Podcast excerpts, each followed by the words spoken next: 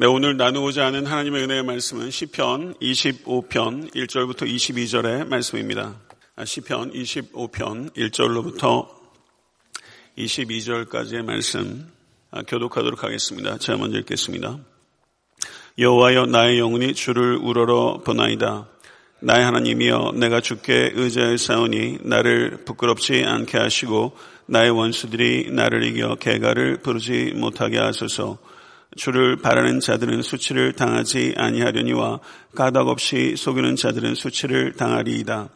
여호와여 주의 도를 내게 보이시고 주의 길을 내게 가르치소서. 주의 진리로 나를 지도하시고 교훈하소서. 주는 내 구원의 하나님이시니 내가 종일 주를 기다리나이다.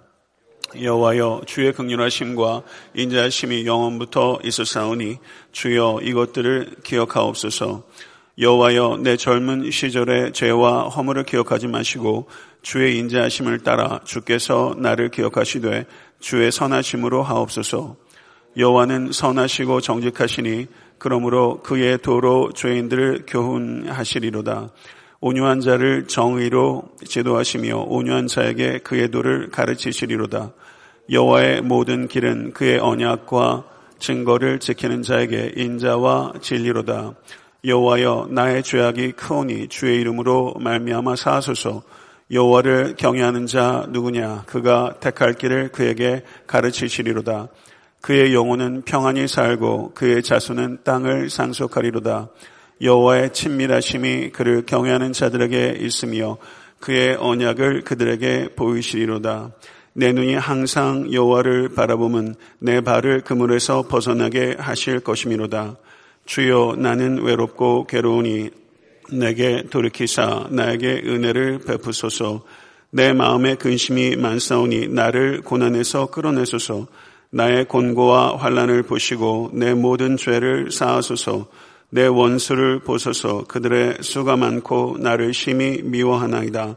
내 영혼을 지켜 나를 구원하소서. 내가 주께 피하오니 수치를 당하지 않게 하소서. 내가 주를 바라오니 성실과 정직으로 나를 보호하소서. 하나님이여 이스라엘을 그 모든 환난에서 속량하소서. 아멘. 하나님의 말씀입니다.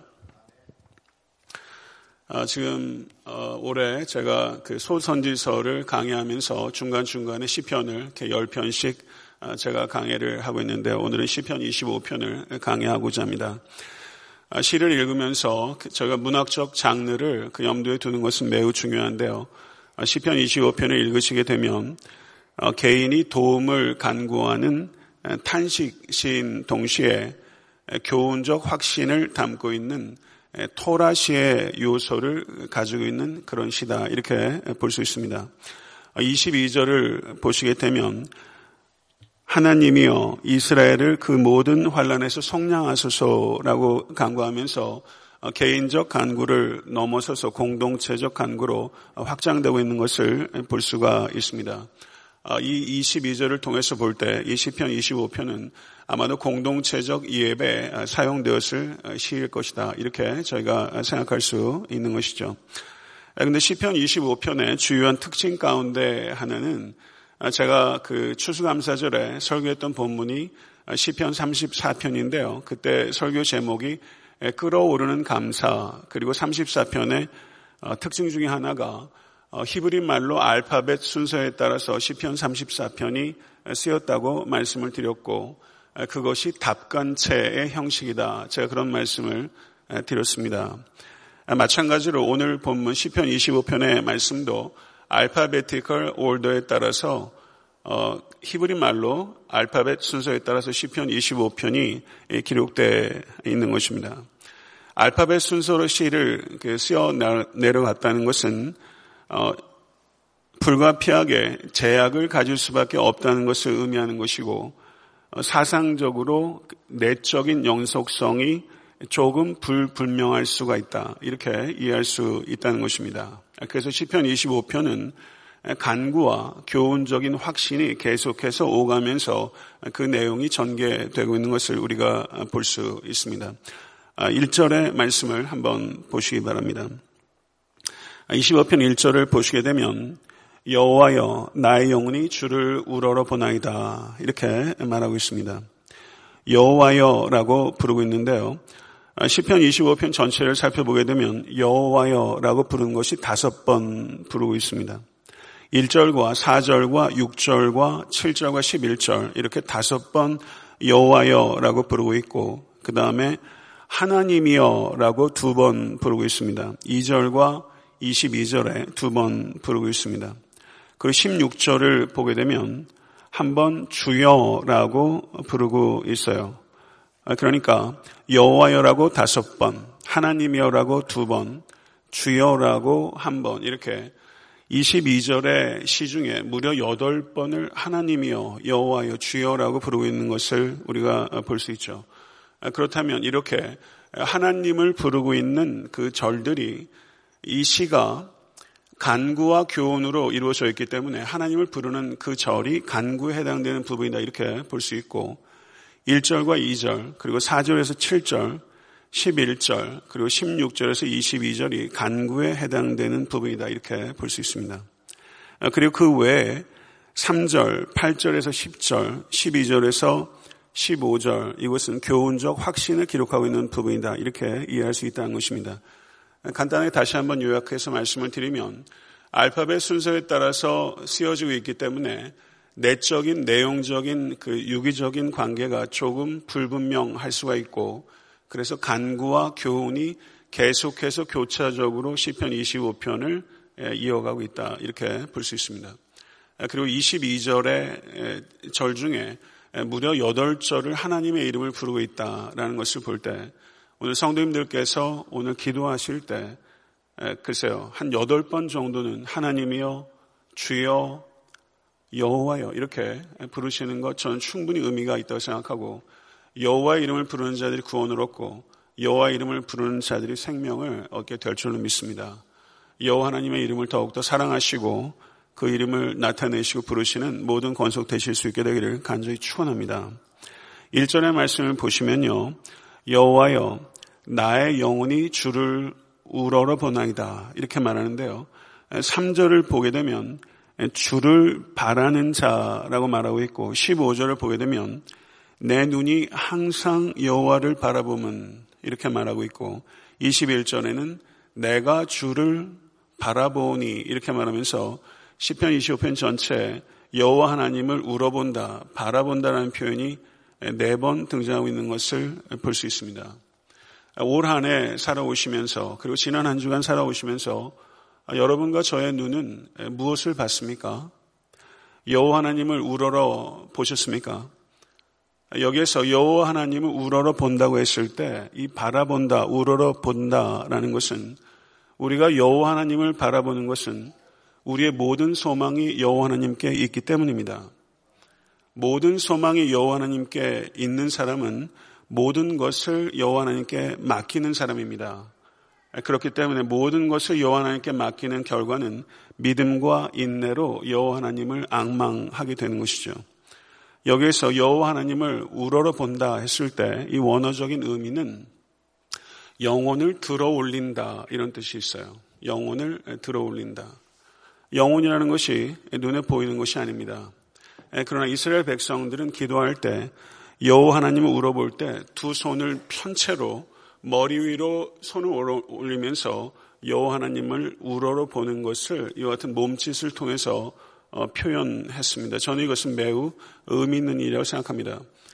제가 예전에 그 책을 소개하면서 이 무용을 하는 사람이 이 몸으로 기도하는 것에 대한 그 책을 쓴 것이 있어요. 내용 자체는 그렇게 깊지 않았지만 무용하는 사람들이 기도를 몸으로 표현한다는 발상 자체가 저한테 상당히 신선했고 저도 개인적으로 기도하면서 어떻게 이 몸을 통해서 하나님께 대화할 수 있을까. 이 자리에 계신 성도님들 중에서도 배경이 무용을 하신 분들도 있는데요. 어떨 때는 뭐 수백 마디의 말보다 이 몸짓 하나가 가지고 있는 그 상징과 의미와 울림이 크다는 것이죠.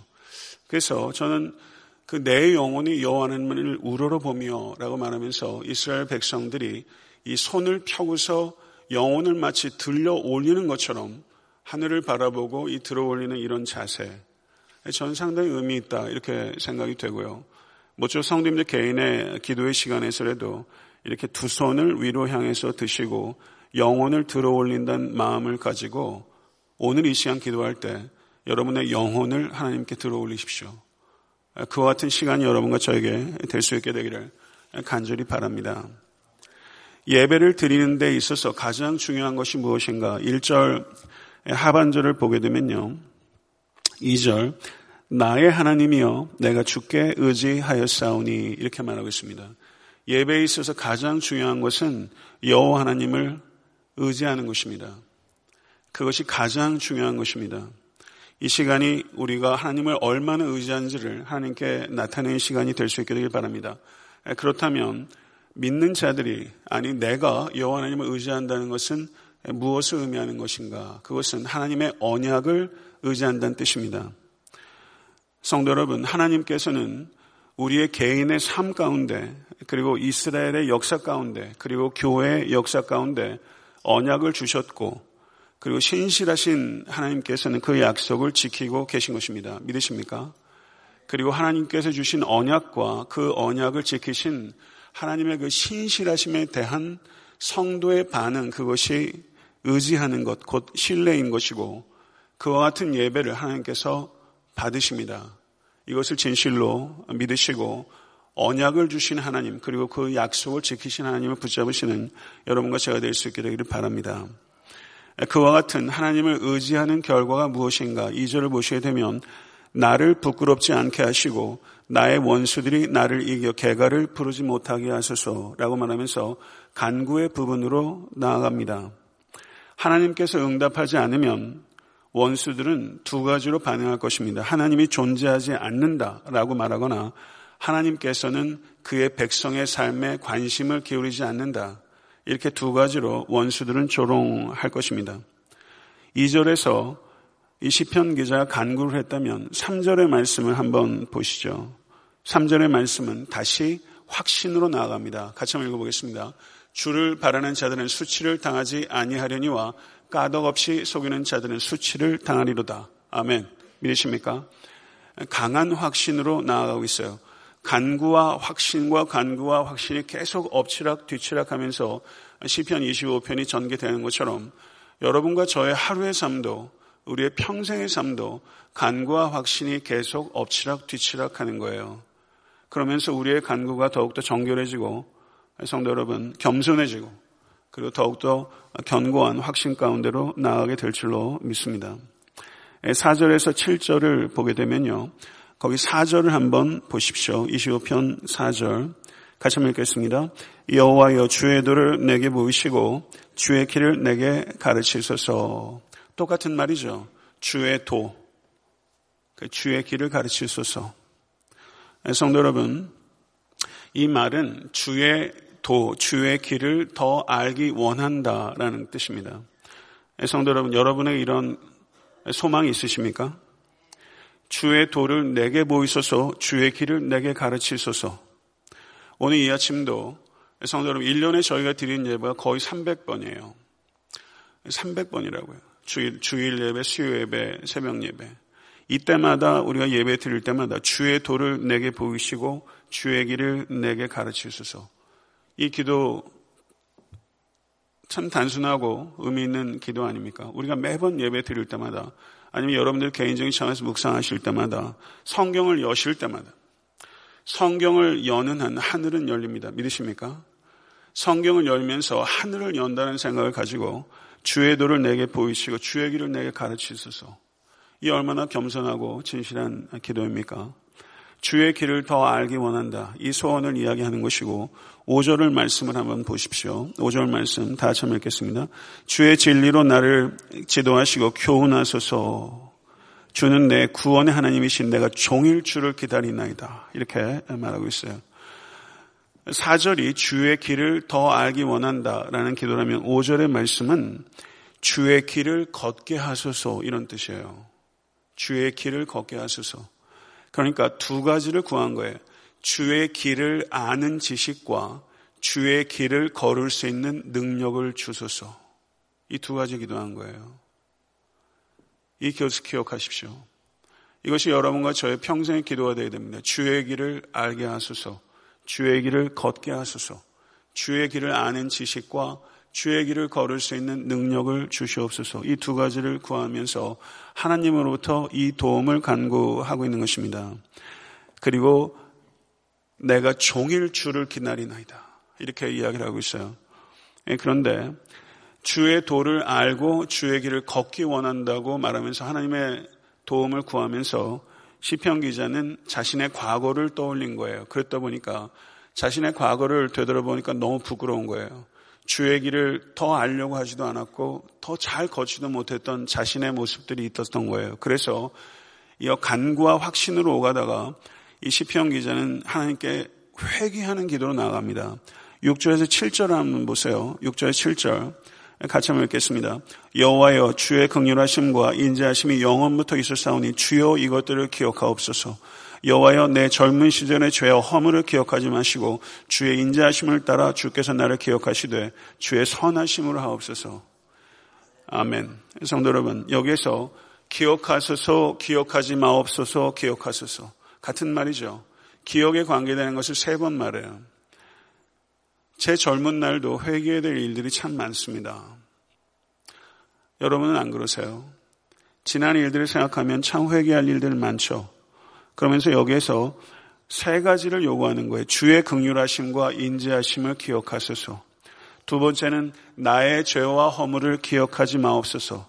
세 번째는 나를 기억하여 주시옵소서. 이렇게 기도했어요. 깊은 기도입니다. 나의 죄와 허물을 기억하지 마옵소서. 그러나 나는 기억하여 주시옵소서. 이렇게 기도하고 있는 거예요. 그러니까 자신의 죄와 죄인을 하나님 구별해서 나를 기억해 주시옵소서. 이렇게 이야기하고 있는 것이죠. 성도 여러분, 그리고 시편 기자는 다시 이 용서를 구하는 회개 기도에서 다시 교훈적 확신으로 나아가는데요. 그게 8절부터 15절입니다. 그런데 이 확신을 진술의 형식으로 쓰기도 하고 찬양의 형식으로 말하기도 합니다. 우리는 진리를 두 가지 방식으로 표현해요. 우리는 진리를 서술하기도 하고 진리를 노래하기도 합니다. 성도 여러분, 노래는요, 이게 영혼에 각인되는 거예요. 노래가 갖고 있는 힘은 굉장합니다. 진술보다 더 강력할 때가 있어요. 여기서 이 진리에 대한 확신을 이 시편 기자는 찬양이라는 형식으로 이야기를 하고 있는데요. 거기에 보게 되면 8절의 말씀을 보시면 여호와는 선하시고 정직하시니 그러므로 그의 도로 죄인들을 교훈하시리로다. 아멘. 성도 여러분, 하나님은 선하십니다. 선하십니다. 그래서 우리가 회개할 때 우리의 죄와 허물을 간과하십니다. 믿으십니까? 그런데 하나님은 정직하십니다. 그래서 우리의 죄와 허물을 가볍게 다루지 않습니다. 믿으십니까? 하나님은 선하시고 정직하세요. 성도 여러분, 이것을 우린 깊이 생각해야 됩니다. 하나님은 선하시고 정직하세요. 그래서 하나님의 선하심은 우리의 죄를 용서하시고 하나님의 정직하심은 우리의 죄를 가볍게 다루지 않으세요. 이 하나님의 선하심과 정직하심이 극치적으로 계시된 곳이 예수 그리스도의 십자가입니다. 예수 그리스도의 십자가는 하나님께서 죄를 얼마나 미워하시는지 그리고 죄인을 얼마나 사랑하시는지 나의 죄를 얼마나 혐오하시는지 그리고 그 죄를 짓는 나를 얼마나 사랑하시는지 이 두 가지가 격돌하는 자리예요. 그래서 하나님의 고통의 자리입니다. 십자가는 하나님의 고통이에요. 그 십자가를 보시면서 감상적으로 십자가를 이야기하는 것은 십자가를 얘기하지 않는 것보다 못할 수 있어요. 십자가는 하나님의 공의와 하나님의 사랑이 충돌한 자리고 하나님의 눈물이고 하나님의 고통이에요. 성도 여러분, 우리가 얼마나 심각한 죄를 짓는 자인지 그것을 깨닫지 못하면 하나님께서 우리를 얼마나 사랑하신지를 깨닫지 못합니다. 하나님의 진노를 이해하지 못하면 하나님의 사랑을 알 수가 없어요. 12절을 한번 보시죠. 12절 읽겠습니다. 여호와를 경외하는 자 누구냐? 그가 택할 길을 그에게 가르치시리로다. 만약 하나님께서 이 자리에서 현현하셔서 여러분에게 이 질문을 던진 다음에 생각해 보세요. 여호와를 경외하는 자 누구냐? 이 질문 앞에 이 자리에 계신 모든 권속들께서 한치의 망설임도 없이 일어서실 수 있게 간절히 축원합니다. 이거는 중차대한 질문이에요. 여호와를 경외하는 자 누구냐? 시편 24편 3절에서 여호와의 산에 오를 자가 누구며 그의 거룩한 곳에 설 자가 누구냐 이렇게 하나님께서 물으셨어요. 하나님의 질문은요, 가벼운 질문이 없습니다. 아담아, 내가 어디 있느냐? 하나님께서 물으셨어요. 하나님께서 아담이 피지컬 로케이션을 모르는 게 아니시잖아요. 하나님은 아담이 어디인 줄 알아요. 그 질문이 아니에요. 하나님은 아담의 스피리추얼 로케이션을 물으신 거예요. 아담아, 내가 어디 있느냐? 이 자리에 계신 성도님들께 제 삶 속에서도 하나님께서 저에게 던지는 질문은 선홍아, 내가 어디 있느냐? 이 질문이거든요. 가벼운 질문이 없습니다. 여기에서 여호와를 경외하는 자 누구냐라고 물으셨어요. 여호와를 경외하는 자에게 그가 택할 길을 그에게 가르치시리로다. 아멘. 믿으십니까? 성도 여러분, 여호와를 경외하십시오. 그럼 하나님께서 수천 수만 가지 길들이 있잖아요. 수많은 선택 속에서 살아와요. 우린 선택과 선택 속에서 살아갑니다. birth와 death, 탄생과 죽음 사이에는 초이스가 있어요. 여러분과 저의 생은요 초이스예요. 이 수많은 초이스 속에서 우리가 어떻게 선택할 것인가. 실패하기도 하고 낭패를 당하기도 하고 그리고 좋은 선택을 하기도 합니다. 여호와를 경외하실 때 하나님께 주의 길을 알려주실 것을 믿으실 수 있게 되기를 간절히 축원합니다. 여호와를 경외하는 자에게 약속된 것은 언약의 땅입니다. 그러나 성도 여러분, 여호와를 경외하는 자에게 주어진 최고의 축복은요, 땅이 아니라 14절 말씀을 보세요. 같이 한번 읽겠습니다. 여호와의 친밀하심이 그를 경외하는 자들에게 있으며 그의 언약을 그들에게 보이시리로다. 아멘. 여호와를 경외하는 자들에게 주어지는 최고의 축복은 여호와 하나님과의 친밀함이에요. 믿으십니까? 여호와 하나님과의 친밀함이 하나님께서 여호와를 경외하는 자에게 주어진 최고의 축복이에요. 이것이 여러분들에게 축복이 되실 수 있게 되길 간절히 바랍니다. 15절 말씀을 보십시오. 내 눈이 항상 여호와를 바라보면 내 발을 그물에서 벗어나게 하실 것이미로다. 아멘. 여호와 하나님을 항상 바라보게 되면 그물에서 벗어납니다. 성도 여러분, 여호와 하나님은 항상 어떻게 바라봅니까? 말씀을 통해서 바라봅니다. 기도를 통해서 바라봅니다. 기본이에요, 기본. 이와 같은 기본을 통해서 하나님과의 사귐이 깊어져요. 그리고 말씀과 기도를 통해서 하나님을 항상 의식하고 하나님을 항상 생각하는 것을 연습하는 거예요. 하나님 생각하기를 연습하시는 모든 권속 되실 수 있게 간절히 바랍니다. 쉬지 말고 기도하는 것은 어떻게 가능합니까? 우리가 자잖아요, 적어도. 그 시간에 기도 못 하잖아요. 그리고 딴 생각들 할 때 많이 있잖아요. 근데 쉬지 않고 기도할 수 있는 방법은 하나님을 항상 생각하는 거예요. 우리가 예배 드리고서 오늘 기도해요. 그거는 리터럴리 기도하는 거예요. 그렇죠. 우리가 일을 하면서도 다른 것들을 하면서도 우리가 쉬지 않고 기도할 수 있게 되는 것은 리터럴리 기도하지 않지만 그것은 하나님을 생각한다는 틀에서는 기도의 연장이고 그것이 기도라는 것이죠. 하나님을 생각하기를 더욱더 연습하신 여러분과 제가 될 수 있게 간절히 바라고요. 하나님을 생각하다 보면 참 좋은 생각들이 떠올라요. 제 자신도 어떨 땐 마음속이 너무 메말라가지고 정말 물기 하나 없이 푸석푸석한 땅바닥 보는 것 같이 쩍쩍 갈라집니다. 아무런 게 생각이 떠오르진 않아요. 고갈됐을 때. 그런데 하나님을 생각하고 내 문제를 생각하지 않고 하나님을 생각하면서 이 물이 돌아오고 생수가 돌아오면서 제 영혼이 고양되고 그리고 크리에이티브한 띵킹을 하게 되고 달라지는 거죠. 그래서 하나님을 생각하는 연습들을 여러분과 제가 할 수 있게 간절히 바랍니다. 문제를 어떻게 해결할까 하는 것은 항상 미봉책이에요. 그런데 하나님을 생각하는 것들은요, 모든 문제를 덮고도 남아요. 그래서 하나님을 생각하신 여러분과 제가 될 수 간절히 바랍니다. 여기에서 보게 되면요, 내 발을 그물에서 벗어나게 하실 것이미로다. 다른 번역을 보게 되면 덫이라고 번역한 데도 많아요. 저는 덫이라는 게 훨씬 더, 덫하면 훨씬 공포를 주잖아요. 덫, 트랩이죠. 올 한 해 살아오면서 우리가 덫에 많이 걸렸을 겁니다. 우리를 덫에 빠뜨리는 거짓도 그리고 다른 사람으로부터 당하는 미움도 험담도 시기도 있어요. 이 정도의 차이는 있지만 여기서 예외 있는 사람 한 사람도 없습니다. 우리 집에 성은이 성우 성애를 봐도 욕심이 있고 재주가 많은 아이들은 왜 이렇게 시기가 많은지 그렇더라고요. 1등은 항상 자기가 해야 되고, 기도를 밤에 저녁에 시키면요, 꼭 한 녀석은 자기가 꼭 한 번 더 하겠다, 기도를 더 하겠다, 그걸 가지고 시기를 해요. 끝도 없어요. 그래서 이게 좋은 시기인지 나쁜 시기인지 모르겠어요. 그래서 박수를 쳐줘도 동생을 더 쳐주면 안 돼요. 자기를 더 받아야 되고, 기도도 더 잘한다고 얘기를 해줘야 되고, 예, 그런 것들 가지고도 시기를 하더라고요. 올 한 해도 살아오시면서 다른 사람이 쳐놓은 덫에 빠질 때가 있었어요. 그런데 가만히 생각해보면 나에게 가장 어려운 덫은 항상 제 자신이더라고요.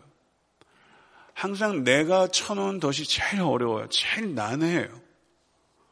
나에게 도움이 될 거라고 생각하고 한 그것이 나를 덫에 빠뜨릴 때가 너무 많아요. 저는 제가 항상 제일 어려운 대적입니다. 제 자신이 저에게 항상 제일 어려운 존재인 것 같아요.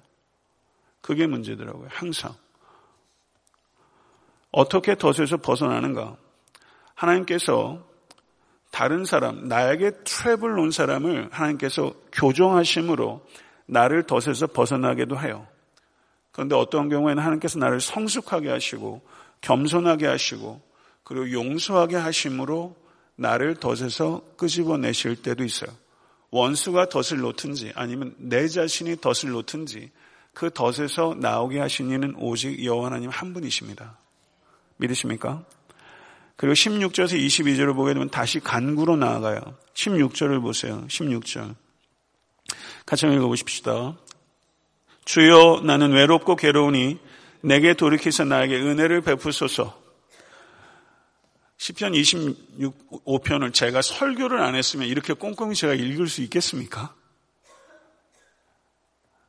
이게 여러분 막 보이지 않아요? 이거 그냥 일독한다고 쭉쭉쭉쭉 읽어나갈 때 이런 구절이 마음에 와 닿습니까? 안 닿는다고요. 목회자도 안 닿아요. 그런데 설교를 하면서 이 안에는 논리를 찾아가 보고 언어를 찾아보고 표현들을 찾아가 보면서 이게 막 드러나는 거죠. 그게 저는 목회자로서 제가 얻을 수 있는 최고의 유익이에요. 저는 설교자이기 전에 하나님의 말씀을 듣는 사람이고 또 설교자가 됐기 때문에 그 들음을 더 진중하게 할 수 있는 사람이고 저는 그게 저희가 가질 수 있는 최고의 축복이라고 생각합니다. 이 기도 보세요. 주여, 나는 외롭고 괴로우니 내게 돌이키사 나에게 은혜를 베푸소서. 이게 여러분의 평생의 기도가 될 만하지 않습니까? 주여, 나는 외롭고 고독하고 괴로우니 고통스러우니. 고독과 고통의 문제예요. 그런데 고통이요, 고통이 없는 사람 누가 있어요? 그런데 고통이 정말 죽을 고통이 죽을 맛이 되는 거는 고독할 때의 고통이에요. 고통을 나눌 사람이 없는 고독의 문제. 고통보다 더 힘든 건 사실 고독과 고립의 문제입니다. 이 상황에서 내게 돌이켜서 나에게 은혜를 베푸소서 이렇게 말하고 있어요. 여러분의 고립과 고독과 고통을 해결할 수 있는 것은 하나님의 은혜밖에 없습니다. 은혜밖에 없어요. 예, 은혜밖에 없어요. 내게 돌이켜서 내게 은혜를 베푸소서. 이렇게 말합니다. 우리가 그 안에서 그를 믿음으로 말미암아 담대함과 확신을 가지고 하나님께 나아감을 얻었느니라. 에베소 3장 12절입니다. 담대함과 확신을 가지고 하나님 내게 돌이키사 은혜를 베푸소서. 이렇게 기도하십시오. 오늘 그렇게 기도하신 여러분과 제가 될 수 있게 되기를 간절히 바랍니다. 말씀을 맺겠습니다. 하나님께서는 항상 우리와 함께 하고 계십니다. 여러분과 제가 느껴질 때도 있고 느껴지지 않을 때도 있어요. 어쩌면 느껴지지 않을 때가 더 많을지도 몰라요. 그러나 내 느낌과 상관없이 하나님은 우리와 항상 함께 하고 계세요. 어차피 하나님 없으면 살 수 없게 되지 않았습니까? 우리들은 그렇게 됐잖아요.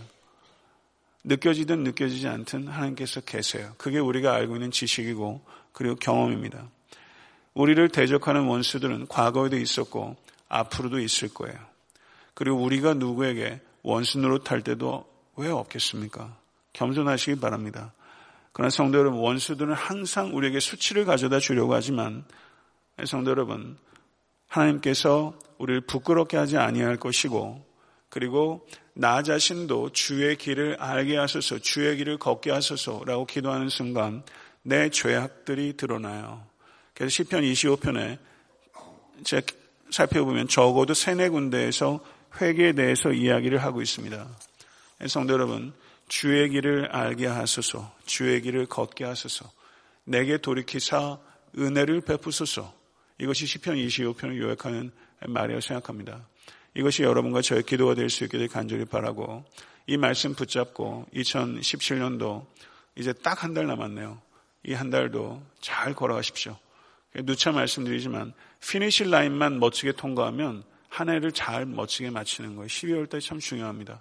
모쪼록 잘 마치시는 여러분과 제가 될 수 있기를 간절히 바라고, 12월 한 달을 마지막으로 한 가지 말씀드리죠. 큰 공연을 할 때 리허설 한다고요. 리허설을 잘해야 돼요. 우리도 하나님께서 부르시는 때가 올 겁니다. 믿으십니까? 그때가 두렵습니까? 기다려주십니까? 혹은 두 가지가 같이 있으세요? 예, 우리가 매년 마지막 달을 보내지만 우리에게 마지막 인생의 마지막 달도 올 거예요. 그 마지막 달을 생각하시면서 이 마지막 한 달을 그 작은 미니어처처럼 삶의 마지막을 생각하면서 12월 달을 잘 마감하는 훈련하는 것, 저는 이게 하나의 리허설이라고 생각합니다. 모쪼록 12월 달에 또 대강절인데요, 주님을 10년 가운데 깊이 모시시고 또 의미 있게 한 달을 잘 걸어가시는 여러분과 제가 될 수 있게 간절히 축원합니다. 주님 가르쳐주신 기도로 예배를 마치겠습니다.